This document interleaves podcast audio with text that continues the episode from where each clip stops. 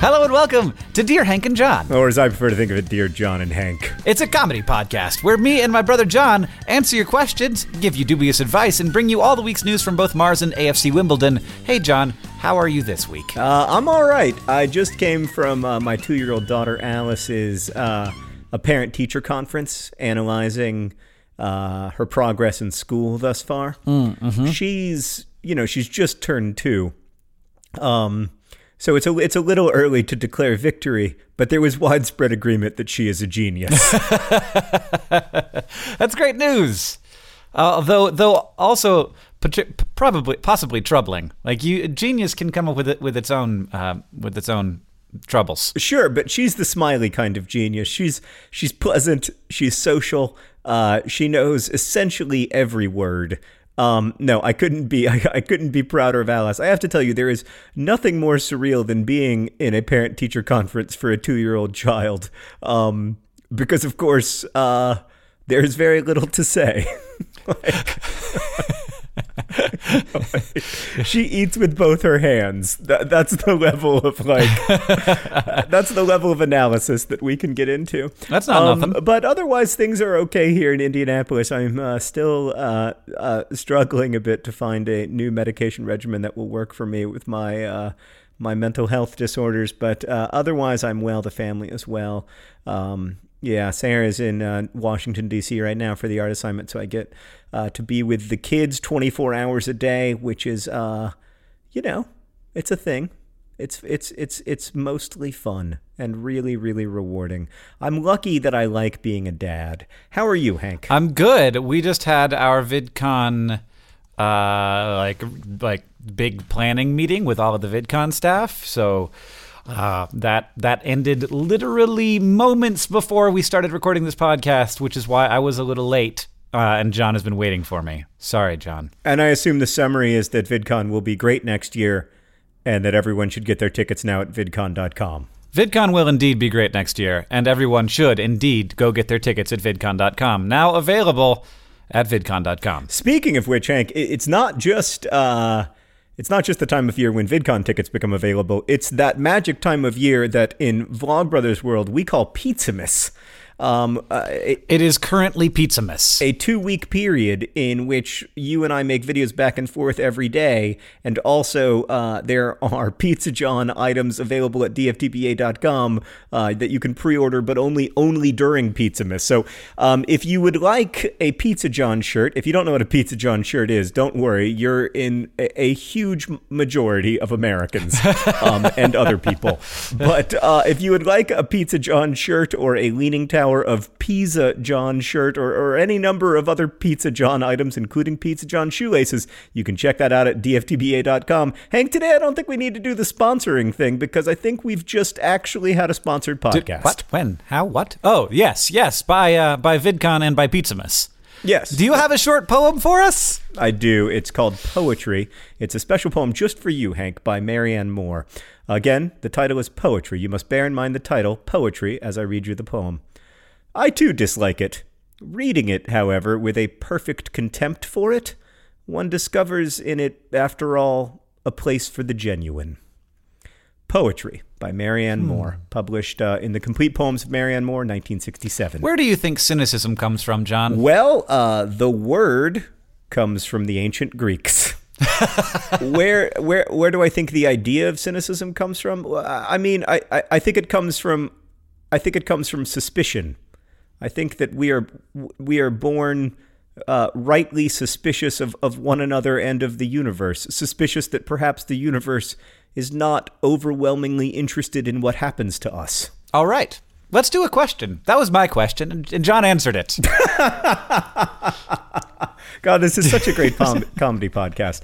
I just is you know, I, I listen to comedy podcasts all the time, and what I always find myself thinking is, well, this one's actually funny. And that's, That's the their big- big, that's their big structural Yeah. advantage over well, us. Well, you know, John, uh, it sometimes it's okay to be structurally at a disadvantage. and I'm fine with that. You know, I, I think uh, we, we've put ourselves in a place where we are incapable of success in this particular genre, and that's all right. Growing outside of our, our current growth seems unnecessary to me. I want this to be super indie. I want it to be an indie underground comedy podcast that isn't funny. it's like when and that's the, the only way to do it is just to not not be funny ever. Yeah, that's the, the the most indie comedy is the comedy that doesn't even try to be at all funny. Um, one of my favorite comedy performances of all time was uh, Andy Kaufman reading the entirety of The Great Gatsby. Yeah, we're just we're not as good as Andy Kaufman uh, No. at this, but but we can endeavor to try and just to inst- to list our podcast as comedy and then talk about existential difficulties and and the origins of cynicism and boom, boom, like you know a tenth of the way to Andy Kaufman. I'd say like uh, maybe a thousandth. But let's answer a question from a listener. Okay. This one is from Aaron, who says Dear Hank and John, as a proper adult, I think I would love some dubious advice. So I've been to university and come out the other side, and one thing I now know is how much I still don't know.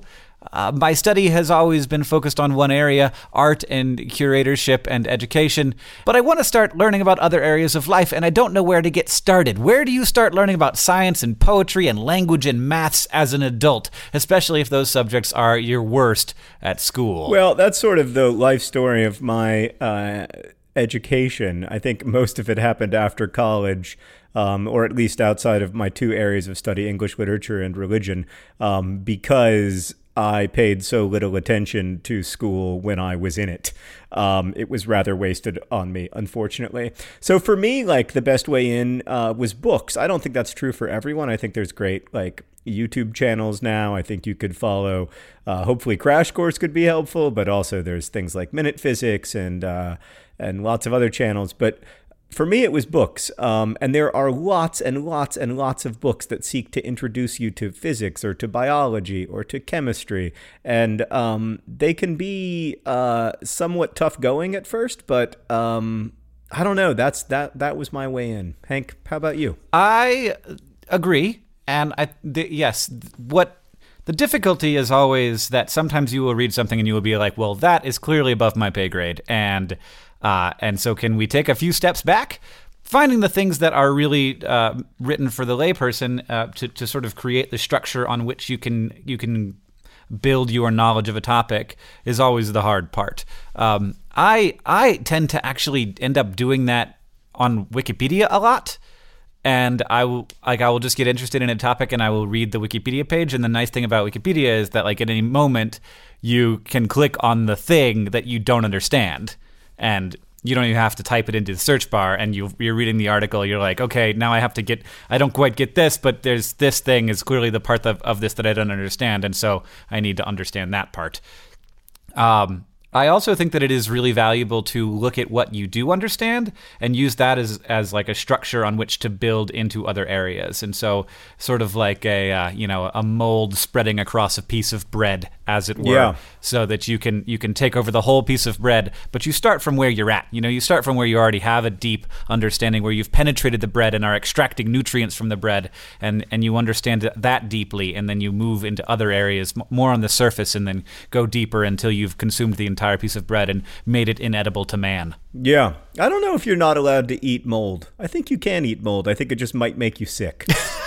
um, yeah. So if you, for instance, if you've studied, you know, art and curatorship, you might have studied uh, something involving, you know, perspective in Renaissance painting or whatever, and that can be a way into uh, big, interesting questions in geometry. Like an example of this for me is that I read um, a David Foster Wallace book. Um, Everything and More because I really like David Foster Wallace, but the book was about uh, infinity and how some infinite sets are larger than other infinite sets, uh, which is an important part of my novel, The Fault in Our Stars. And even though a lot of the math in um, the book was over my head, and in the end it turned out some of the math was in fact wrong, uh, I was really, really fascinated uh, by the way that David Foster Wallace could link things that I already knew about in literature or in folklore to things that I didn't know about in for instance, calculus Yep. and set theory. Yeah, and I, and I find the more that you know about something, uh, if you start small, the more that you know, the more you want to know, and the more interesting it all gets at every level. Okay, Hank, we have a question from Louisa. This is a vitally important one and, and very time sensitive. Dear John and Hank,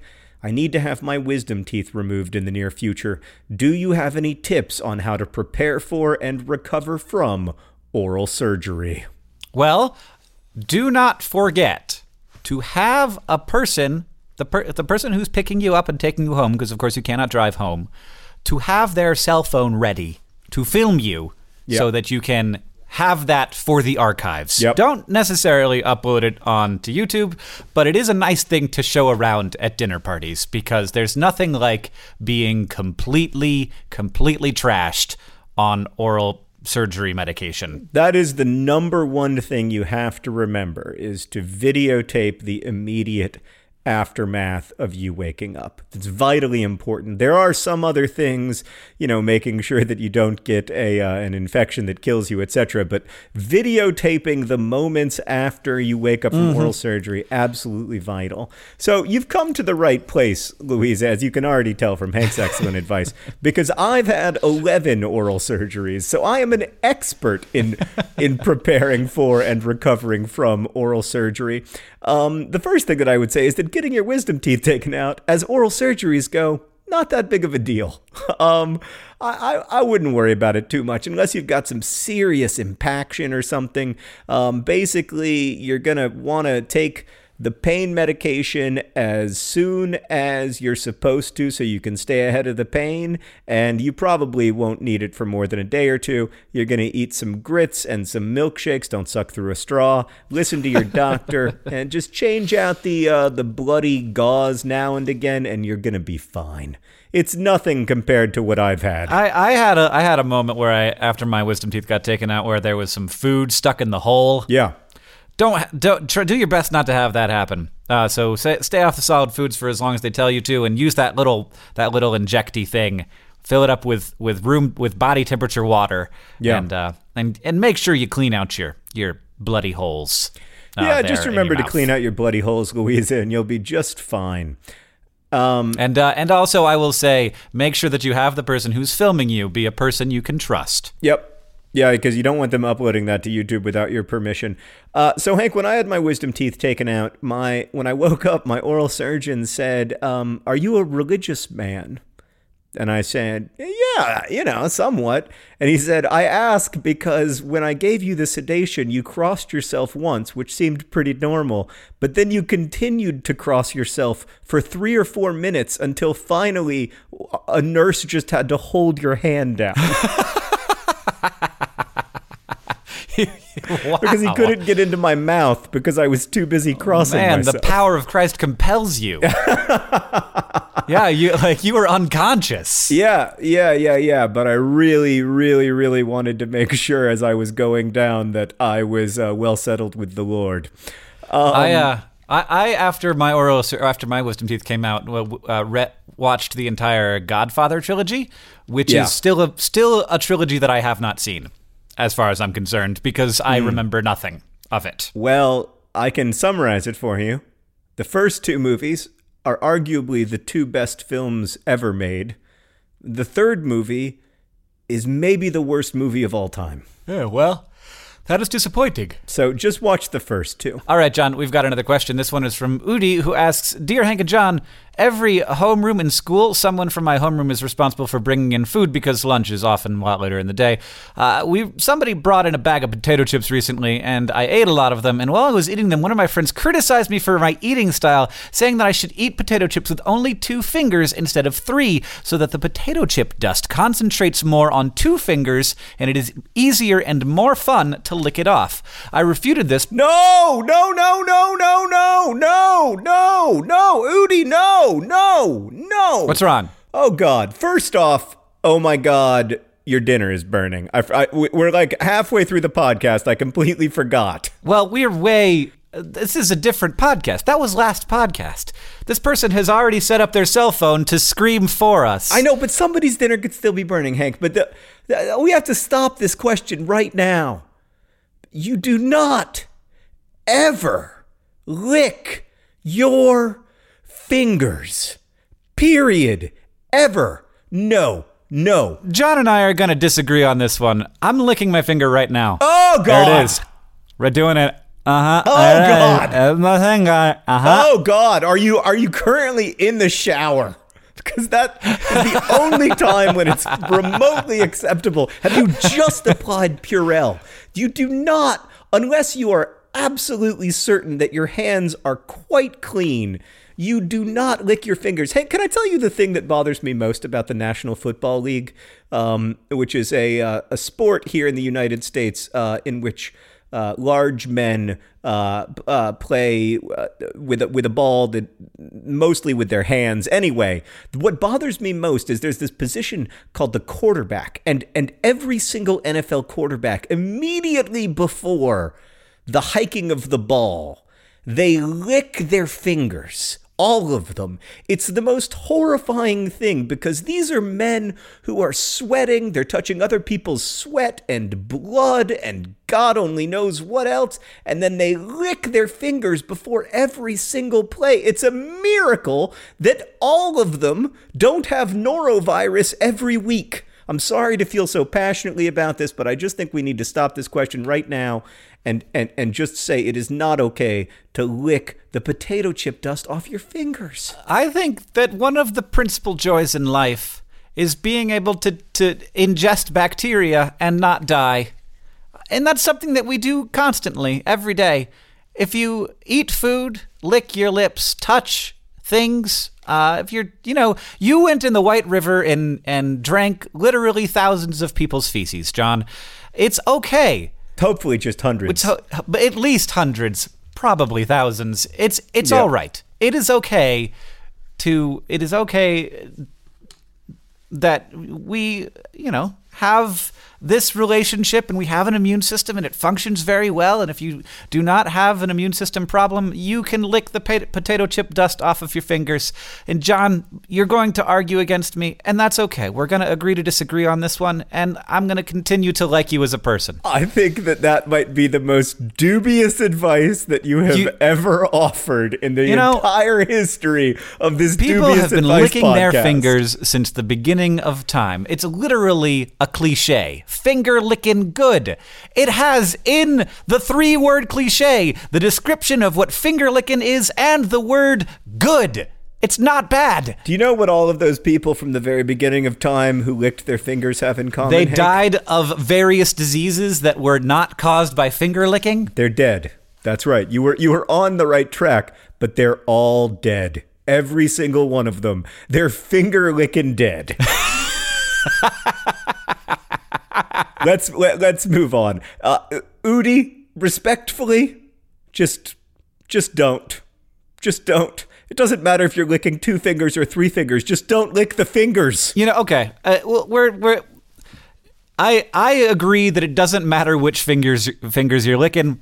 John and I can agree on that point. But Udi has a second part of the question, which was how can we agree on important things like who should be the next president or if Darth Vader was ultimately good when we can't even agree on how many fingers we should eat potato chips with? Oh, I see. So the underlying question is like, given how difficult it is to come to a consensus on very basic things like whether we should lick our fingers to death, um, should we, how are we ever going to come to consensus on more complicated topics?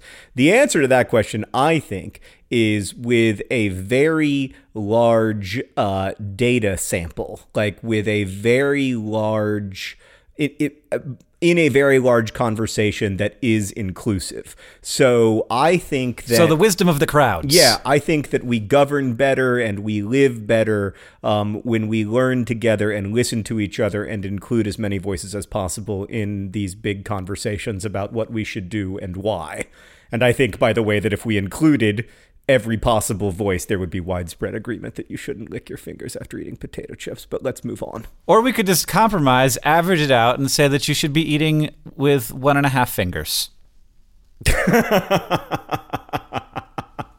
And that is almost precisely the argument that the United States Congress people make against compromise.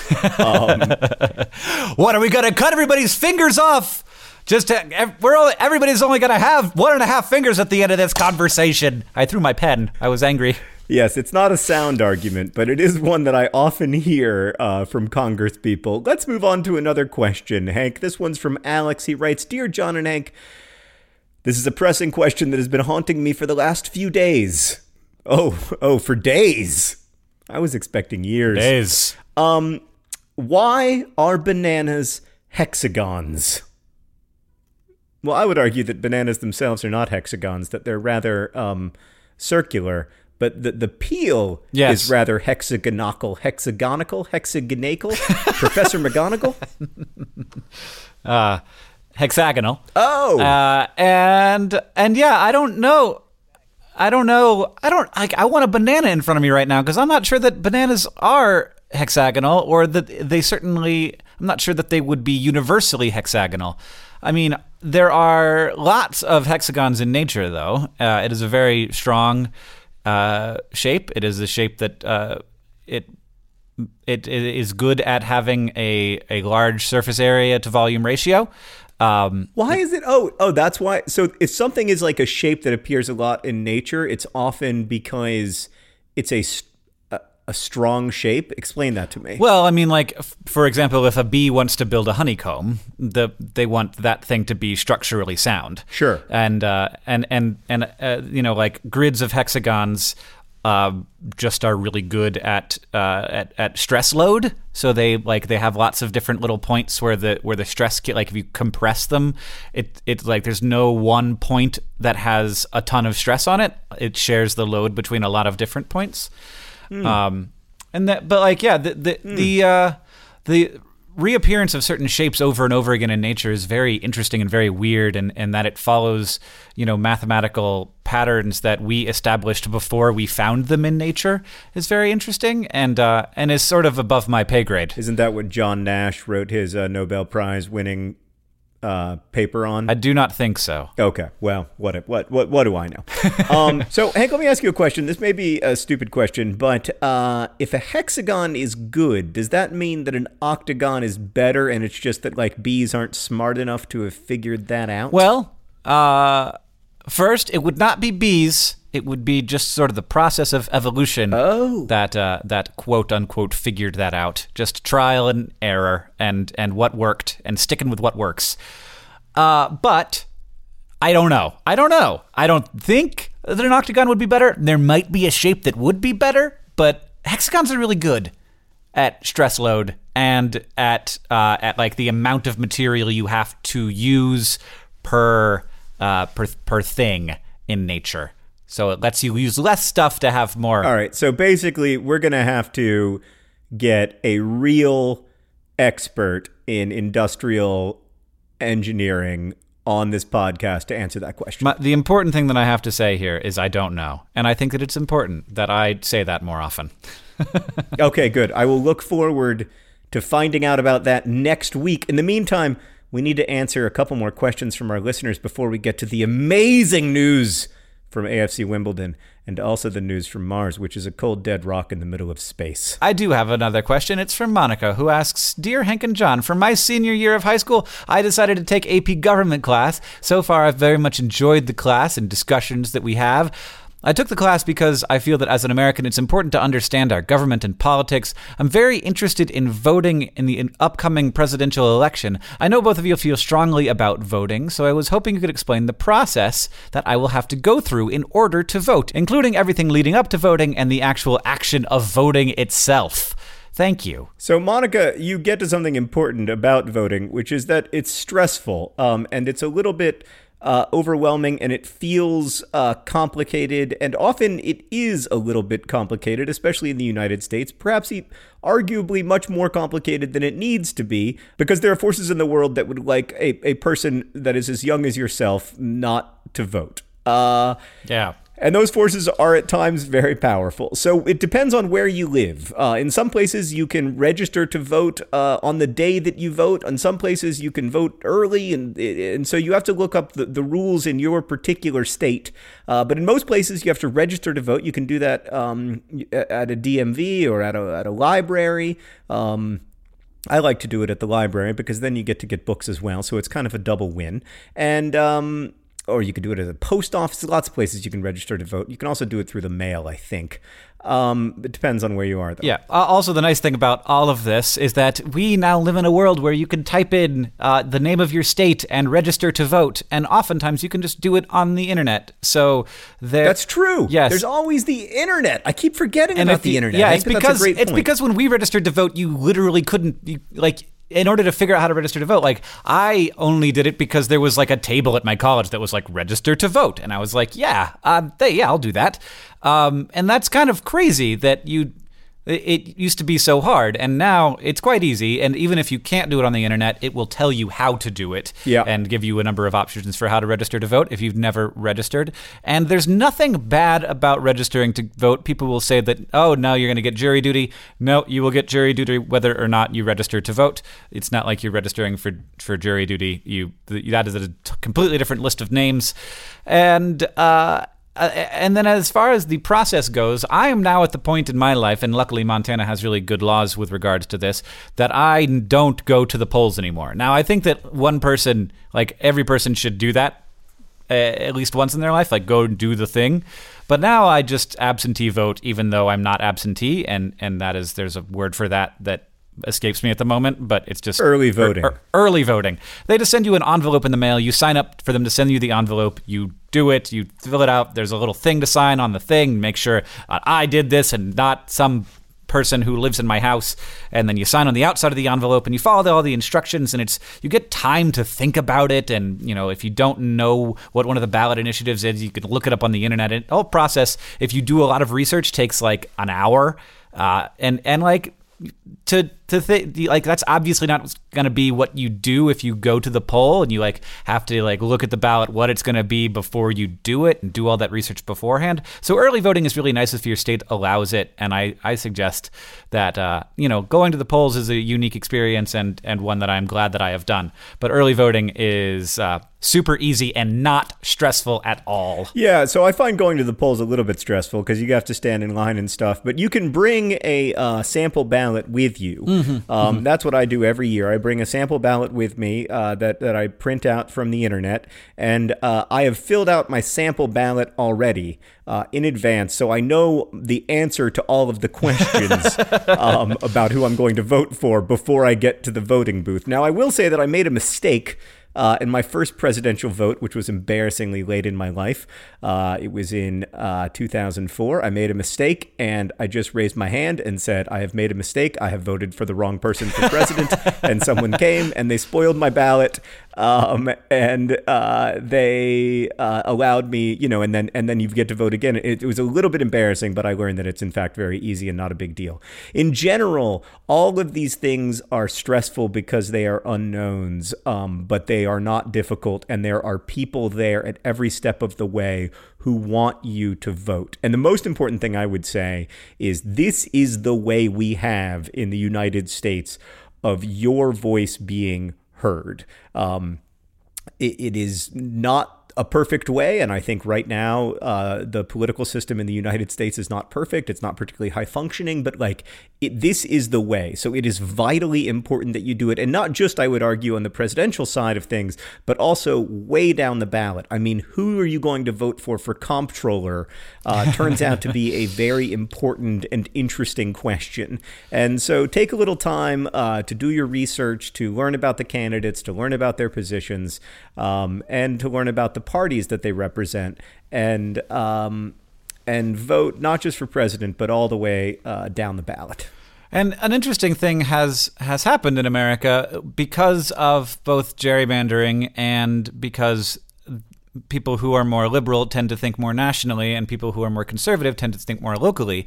That we have, uh, you know, we we are entering an era where we may end up having a lot of Democratic presidents and a lot, like a vast majority of Republicans in local government, and that becomes a difficult country to manage. It it becomes like it it it starts to feel like there are two different forces running the country, and that that tension between local government and, and, national government becomes that much more intense. And that tension uh, is always going to exist and is kind of meant to exist. But event like I, I worry a great deal that uh, you know a lot of people don't think at all about their local politics, especially if they, like me, live on the internet, and that we end up in a world where uh, where where no government gets done because all government, uh, because state and local government have are are continually at odds with each other. Yeah, that's an interesting observation. I am less uh, uh, I am less convinced that there is a sort of national Democratic majority than a lot of uh, a lot of people are. Um, obviously, we'll see in this presidential election cycle, but um, I do think that I do think that there is a disconnect for people who live on the internet that they don't think about local politics the same way um, that other people do, and we need to. Um, we need to think more about local politics. I think that is a huge issue. Um, I I also share your concern, Hank. As you know, I'm a massive fan of stability. Um, I think stability is the most mm-hmm. underrated political resource. Um, and uh, that's easy for me to say, being in uh, a, a, stable um, position of power. But um, but I really do. I think like government that works is extremely important. Uh, it's it's more important in the end um, than like uh, f- like for instance like government that works is more important to me than the question of whether we should have lots of uh, government regulations or not that many. Like having a highway bill every year, which we had for you know 55 years until uh, this sort of gridlock descended upon our federal government. Um, having a highway bill every year is really, really important. More important in the end than the highway bill being perfect. Mm-hmm. Uh, and I worry that we have uh, moved away from government that works uh, toward government that seeks to be perfect or ideologically rigid. And in that process, we have uh, lost a big part of kind of the United States' competitive advantage of always being a place where uh, we fix our bridges. At the very least. I'll tell you what, man, being a country that has good bridges is incredibly underrated. I have been to a lot of countries that don't have good bridges, and uh, it really slows down uh, commerce and also everything else. It makes everything harder. So here's to Good Bridges. This uh, episode of Dear Hank and John brought to you by Good Bridges. Uh, they they are underrated and lovely and you know functional, practical, sometimes gray concrete, but man uh, do we use them all the time? Not only when we drive over them, but also when we buy food at the store. And today's episode of Dear Hank and John is also brought to you by Pizzamas. Pizzamas going on now at dftba.com. Today's episode of Dear Hank and John is brought to you by Potato Chip Dust. That stuff that is somehow perfectly evenly distributed over every single potato chip that makes it taste just the right amount of salt and just the right amount of vinegar. And of course, today's episode of Dear Hank and John is, as always, brought to you by death. Death! the certain consequence of licking your fingers.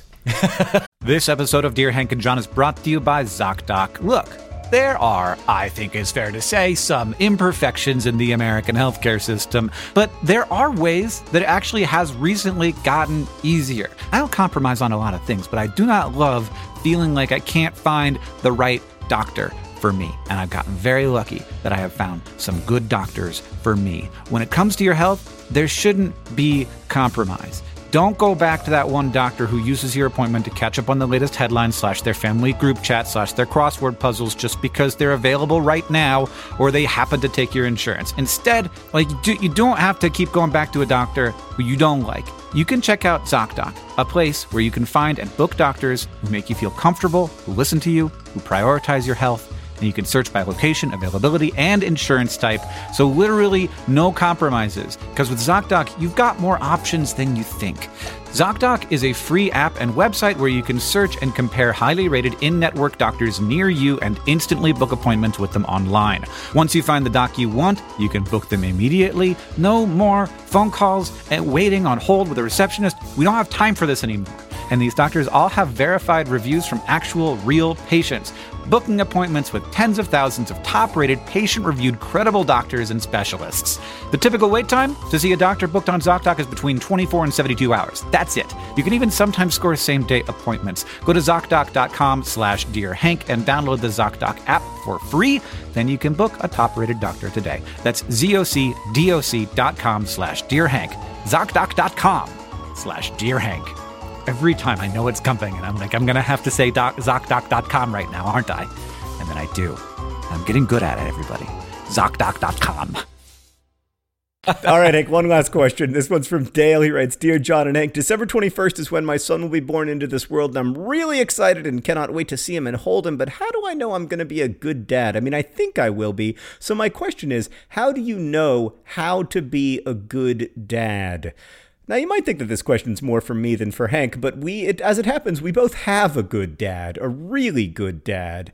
Um, and so perhaps we can uh, draw on some of our experience of having had a good dad in answering this question. But as far as my own experience um, being a father goes, um, I would say uh, the main thing um, that I try to do and I don't know if this is right or wrong or what. I don't really believe anybody when they give parenting advice. But the main thing that I try to do is is to love my kids um, and and to help them know that they are safe.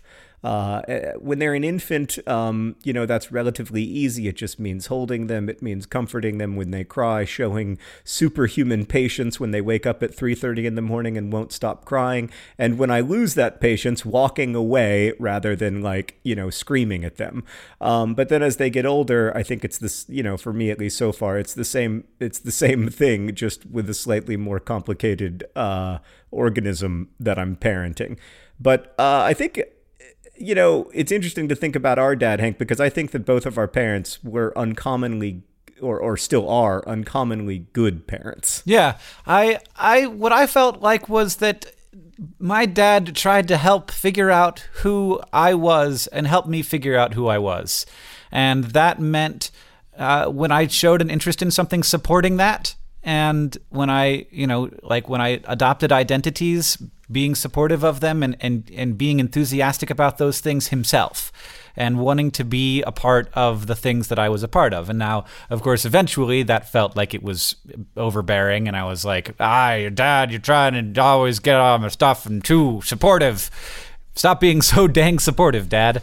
But, um, but for the most part, I really do help it. Uh, I really do feel like it helped me figure out who I was and become become me and become comfortable in me and that was really important. Yeah i think that's exactly right. I think both of our parents um, have have been that for us. They, they they always wanted us to live our dreams. They never wanted us to live their dreams. And they um they were always you know very supportive in us figuring out our dreams. And even when our dreams were not typical or um, maybe easy uh, easy dreams they were always very supportive of them. Uh, one thing i one thing your comment reminded me of, Hank, is uh, when I was going through a very rebellious phase when I was in ninth grade. I uh, I bought the Nine Inch Nails album "Pretty Hate Machine." Oh yeah, uh, a great album, and um, but it has a lot of explicit lyrics in it and everything, and my dad uh, was like, uh, "Do you mind if I listen to that?" And I was like, "No, it's fine, man. Yeah, but you're not gonna you're not gonna like it. It's really it's really hardcore." Um, and my dad listened to the album and infuriatingly he came into my room and I remember he said, "This is so good. I'm going to have to get my own copy." it was the most effective way to completely like defang all of my like uh, you know, teenage rebellious rage for him to be like, you know, some of the lyrics are a little bit provocative, but I really enjoy the music. Yeah, I mean, it is a really good album. I inherited that from you, I, I think. Either that or I ended up with dads. yeah, I don't think dad really liked it. I think he was just proving a point. Um, all right, let's move on to the news from Mars and AFC Wimbledon. Hank, what is the news from Mars this week? Hey, John, have you ever felt like, boy, I want somebody to put me on top of the largest bomb ever and uh, and and shoot me into outer space. Well, NASA is looking for its next round of astronauts. They uh, have officially op- they will be f- officially opening up applications to become an astronaut. The qualifications are surprisingly accessible. You only need to have a BS in a science related degree, and it helps if you have some experience flying planes but not completely necessary. Uh, and also, you will have to pass their physical because uh, being an astronaut is a physical activity. They will accept uh, between 8 and 12 astronauts for this round, and those people might be the people who end up being the astronauts who go to Mars on the very first manned Mars missions, which would be pretty exciting, which are planned for the 2030s. But, you know, uh, it's just a plan. Hank, uh, are you going to apply? No, definitely not. I would not pass the physical. Um, probably, I probably couldn't just because of my colitis, and uh, also I get seasick really easily, and also I am afraid of death. Yeah, I'm also not going to apply. Um, I don't think that I would make it very far in the application process. Um, when they were like, uh, "How do you feel about living with six people for a year? Are you a pretty uh, emotionally stable person?" I would be like, "I'm out." Yeah, nope. Nope, definitely not. We do have John, a friend who is applying. Wow, that's exciting. Yeah, uh, Destin from Smarter Every Day. He he is. Well, and he would be a great astronaut. Actually, Yeah. He he would, Oh, and wow, he's, that would he's working awesome. hard toward that goal. He wants to make it happen. that that would be so so cool. To to know an astronaut would almost be better than being an astronaut. Uh, it definitely would be better than being an astronaut, though. At the same time, I that would make me extremely nervous. Just, Yeah. I mean, less less nervous than doing it myself, but very nervous. Yeah, agreed. I love I love Destin very much, and I also love his family. Uh, can I tell you the news from AFC Wimbledon, Hank? Yeah, go ahead and do that. It's darkness. It's pure Oh darkness. no! I thought you said it Yeah, was yeah. exciting. No, no, no, I was lying. I was trying to get people to make it to the end of the podcast. The truth is darkness. Oh no! Uh, as you know, Hank, last year AFC Wimbledon advanced to the third round of the FA Cup where they played Liverpool Football Club, the team I've supported since I was a kid. Uh, it was an amazing night. I, I flew to uh, London to go to the game, and it was just a wonderful thing. This year, that won't be happening because uh, AFC Wimbledon lost in the first round of the FA Cup uh, to a team from the league below them called Forest Green, which is not even a football team, it's a color. Oh no! I know. Oh man! They lost to a color, Hank. They lost two to one entirely, in my opinion, because uh, noted Montserratian international Lyle Taylor did not score a goal for the first time in several outings. So, uh, you know, in some ways it's bad news. I mean, in, in fact, in almost every way it's bad news. But I, I try to find the silver lining, and this is it, this is it. This means that we can focus all of our energy on winning League Two, on advancing up to League One. So now we don't have any distractions, we don't have any other competitions. The focus is all on the league games. Uh, this weekend, uh, for me, the past, for people who are listening to this, uh, AFC Wimbledon play probably the biggest team in League Two, uh, Portsmouth, which has a uh, like a 20,000 seat stadium. Thou- tens of thousands of people go to their games every week. It's really exciting to be able to play a club like Portsmouth. So that should be a great outing for AFC Wimbledon supporters. Hopefully, um, we'll get a win. They're very near the top of the table. So if we can beat a club like Portsmouth, uh, I am going to start to think about, thinking about, thinking about, thinking about dreaming. So um, I, I will be only five removes from properly dreaming about going up to League One.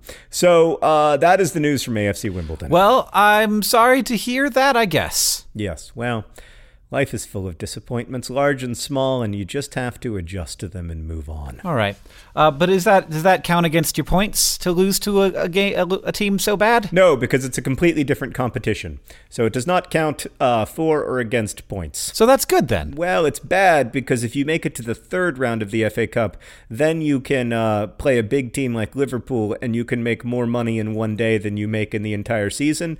But I see. But it doesn't matter because that's not what happened. so, um, so it goes.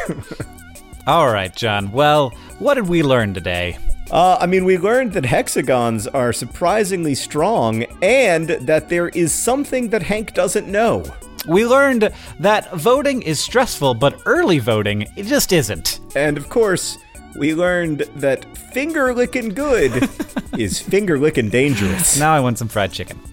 Uh, this uh, has been Dear Hank and John. John, that's the guy who's chuckling in the background. I'm Hank, uh, and thank you for joining us today. Our uh, theme music is by Gunnarolla. Our podcast is edited by the brilliant Nick Jenkins. And as we say in our hometown, don't, Don't forget, to be awesome. And we also forgot to say you can send us questions at hankandjohn at gmail.com or hashtag Dear Hank and John on Twitter. I'm Hank Green. He's John Green. But of course, no one is listening now, so no one will send in questions this week. Dang it! Just get nothing. Nothing. All right. That was a good, good, good podcast.